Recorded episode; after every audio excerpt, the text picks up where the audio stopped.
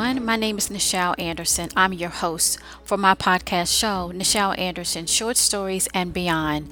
Why I'm broadcasting my love of writing, and I hope you enjoy these short stories that I'm releasing. This marks the last week of my recent new short story, the new epic short story entitled Atlantis, my take on that infamous part of history or mythology that that many people enjoy reading about. So that's my uh, take on it. So I hope you enjoy it. This particular last week is entitled "Persistent Will Always Prevail." So in this particular last episode, I do return back and focusing on the the royal family as well as some other characters to give you an idea that there's more to what's going on in the primary scene, some other things are being forthcoming, and the main characters, the two twins, are discovering that an unknown enemy is taking root and making their first move. So, from this particular episode, Persistent Will Always Prevail, we take a look at that and move forward the story from last week. And this particular podcast is mainly of my Mole uh, production. Mole stands for Moments of Love in Ancient Egypt. It is based on my book, Mitzrayim. Currently, Mole production is in the prep phase of the prestige return of Mole stage play. It will be the third time the production goes back to stage. Once those dates are announced, I will definitely let everyone know here, those that are following me on my podcast. So, also, I just want to roll out that I do have apps. Please go to Google Play or Apple Store. You can download the app for this particular podcast. I have another podcast show, and if you could type my if you type my name in my full name, Nichelle Anderson, you will be able to see those available apps that you can download for free. So, if you like this podcast, especially if you've been you have been following me for a while, um, support this podcast and my other one by downloading the app. And if you like it, please share it. So, again, this right here deals with Atlantis. This particular week, I released a full short. In the future, it will be clip snippets, but I wanted to do a full short to see, you know, how many people um, really like my take on it or where I'm going with it. So, I hope that you do. So, in this particular time period, it's doing the second equinoctial time. And as I mentioned in the first week when it premiered a couple weeks ago. It's right after, or at least after the moment of time, because I feel depending on where you at, time can mean differently if you from one location to the next. If you out not just designated on this particular planet, but another, time can be referenced and identified differently. So, in that retrospect, I'm coming from the Sumerian text, where it says in the Epic of Creation, the planet of crossing had a gravitational pull that changed the orbit or the destinies of the planets that we are calling now. So, in this particular episode, just to highlight on it, we're focusing on where the whereabouts of Matum has risen to a point that it could be war based on the findings that they seek to understand why this happened because he's still missing and is considered to be, of course, treason as he is the son of Akobi.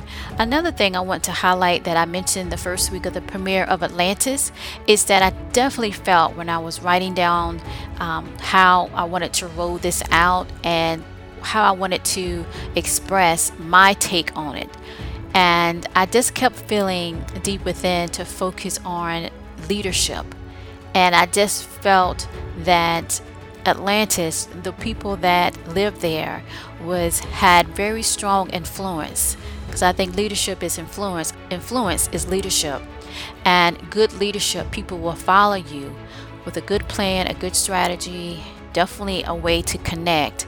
And so it fit really well once I was able to just start writing freely and put the pieces together. It all correlate of the issue of other rulers and people with their own um, objectives trying to find peace and trying to um, get their existence back in order after that galactical battle of the rearrangement of their position in this solar system and where and where Atlantis where I feel is part of one of the vortexes or what have you, plays into that the technology and the mystery of that particular location. If you believe it or not, but in that framework, it goes together with the two trends, and we're talking about two, and the balance of that and how they are joint rulers, young rulers, but nonetheless joint rulers that they have to use their ability of decision and leadership to influence those, not to cause uproar and battle back and forth, but to find a common ground of the new reality.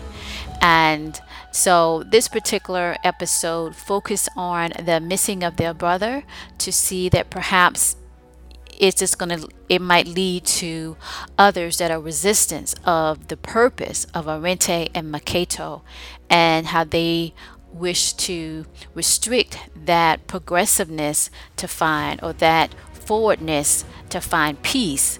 When people are confused there's a chaotic type environment and most people don't want to listen or they cannot listen because they're in the now of the emotional turmoil.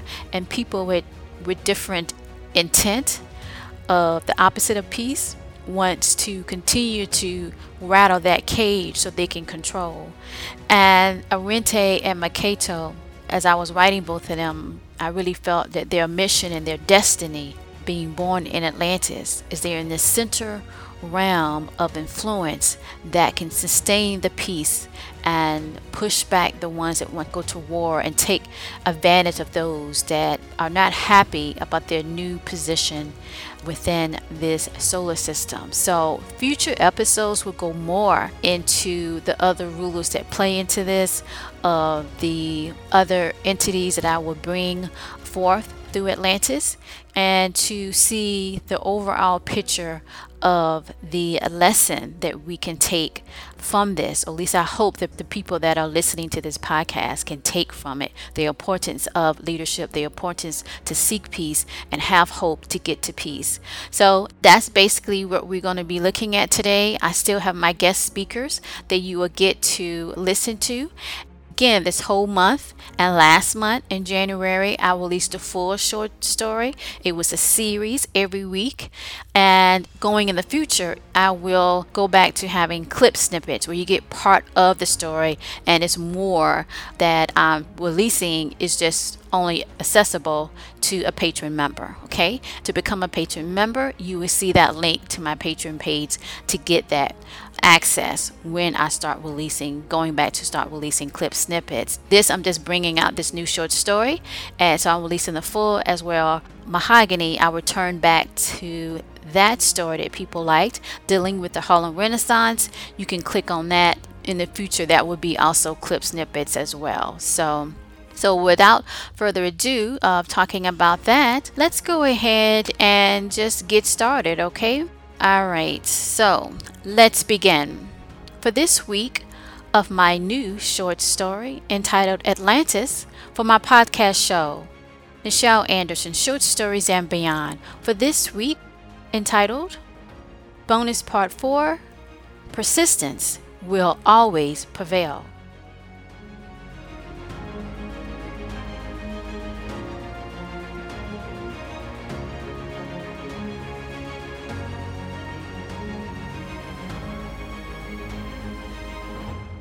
Opening scene As the communion of Atlantis stood around listening to Mafatso, to what was found in the northern apspi of leadership by Matum, many remained silent until Maketo boldly spoke up first.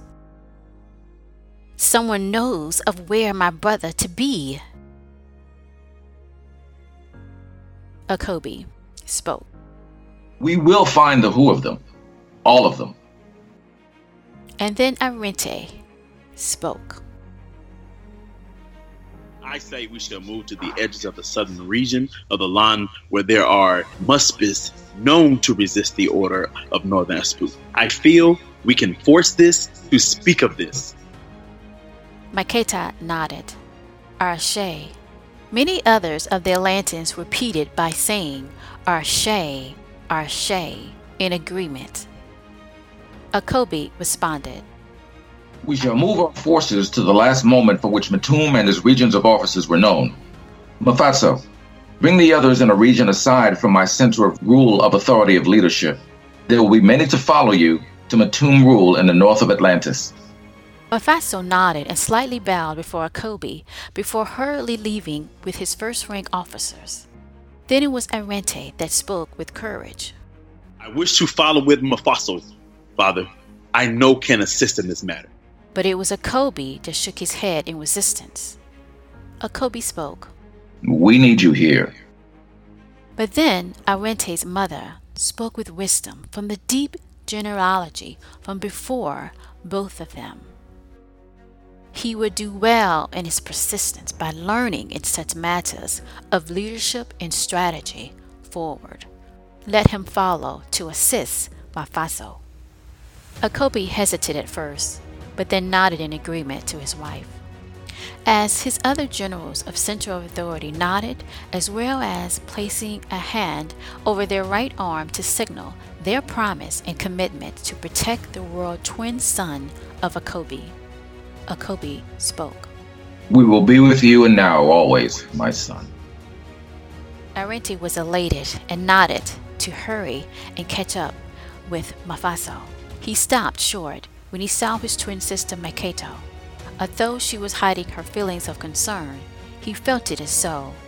Arente touched her shoulder in comfort, and telepathically he said, We are forever connected, my devoted sisters. Be strong for our father and our mother and our fellow Atlantans. I will bring back our brother. Maketo responded with courage. It will be so, Arente. I trust in Kanu. All will be well forward. As she slowly bowed her head before her brother. Everyone was in a scatter talking about to whom took away the son of Akobi, Matum. Maketo was physically there, but mentally and spiritually she was not, as others continue to discuss in the world chambers of the center of Atlantis. But her mental plane continued to think and know that something more, something, was hiding the truth. Within her Nahu spirit, she quickly sent telepathic Nahu spirit waves to her closeness friends within the water kingdom of mammals, called Porpoise, that in future generations of time will be a part of the whale and dolphin's family origin, that in the now of Atlantis, one in particular that swims in the depths of the blue water that surrounds Atlantis, she named him Kronos. As Maketo felt an element of concern and reasoning to why Matum was taken, and felt by his wife, Shakila, was connected to such a deed. Without a word to the others, Maketo walked out to the open large opening, and she instantly saw Kronos and felt he knew of the state of her and her family concerning Matum, and she felt to speak in their language between humans and porpoises. She bent down before her friend as he rose above the blue clear water. She nodded her head, as so did he. Before she spoke, in the telepathic language between them.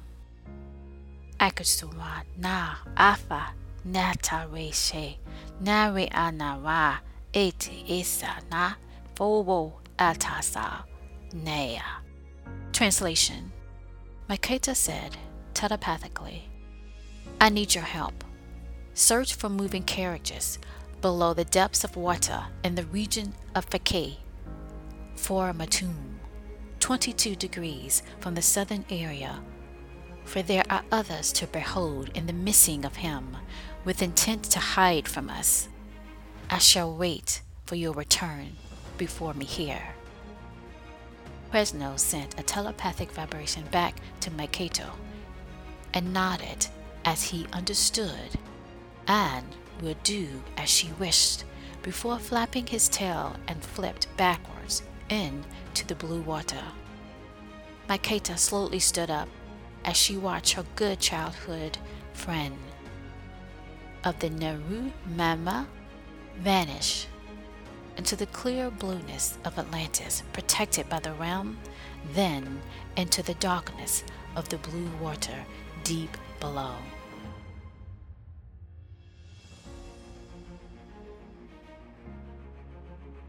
End scene.